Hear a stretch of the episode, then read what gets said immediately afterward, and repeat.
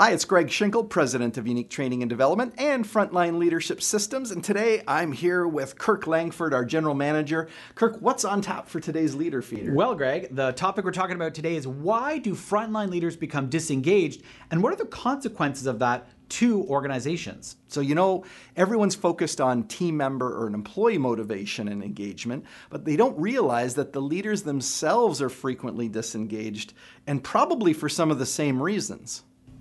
Yeah, it's that tendency to see them as sort of uh, not uh, being affected by the same things as the employees are. And so we go, well, we have to think a lot about team member engagement, but we don't really have to worry about leader engagement or disengagement. And it's actually a really big problem, isn't it, Greg? Yeah. So when you think about engagement, we know that the leader plays a tremendous role, especially with employees. So then you have to think about who is the leader of the leaders. And that's frequently the management team. So we know that the management team has this responsibility to pay some attention to the leaders who report to them. Now, you could even argue that management level engagement and even executive level engagement can also be an issue, but let's focus on the engagement of the frontline leaders and the supervisors.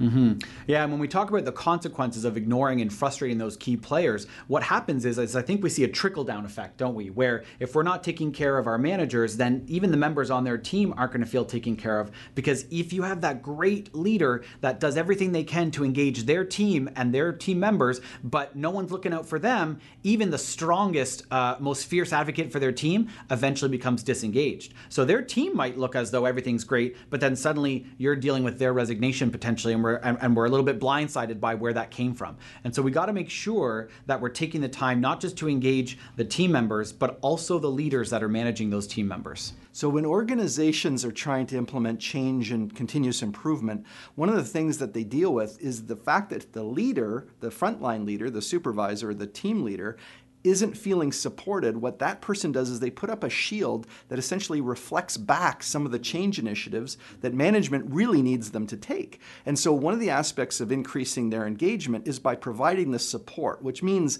listening to some of their mm-hmm. problems and concerns, actually resolving some of those, and maybe even involving the supervisor in resolving some of those concerns so that they feel that they're listened to, just like any person would want, listened to, and that someone's doing something to make their job more effective.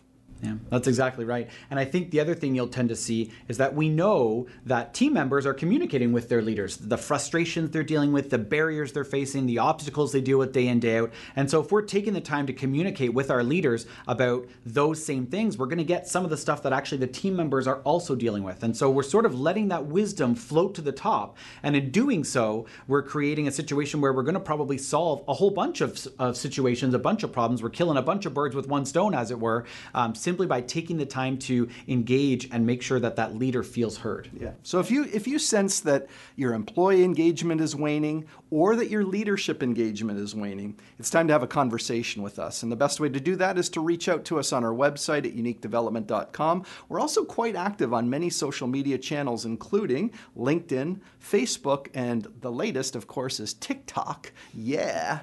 So connect with us and we can see how we can partner with you to develop a high performance organization organization.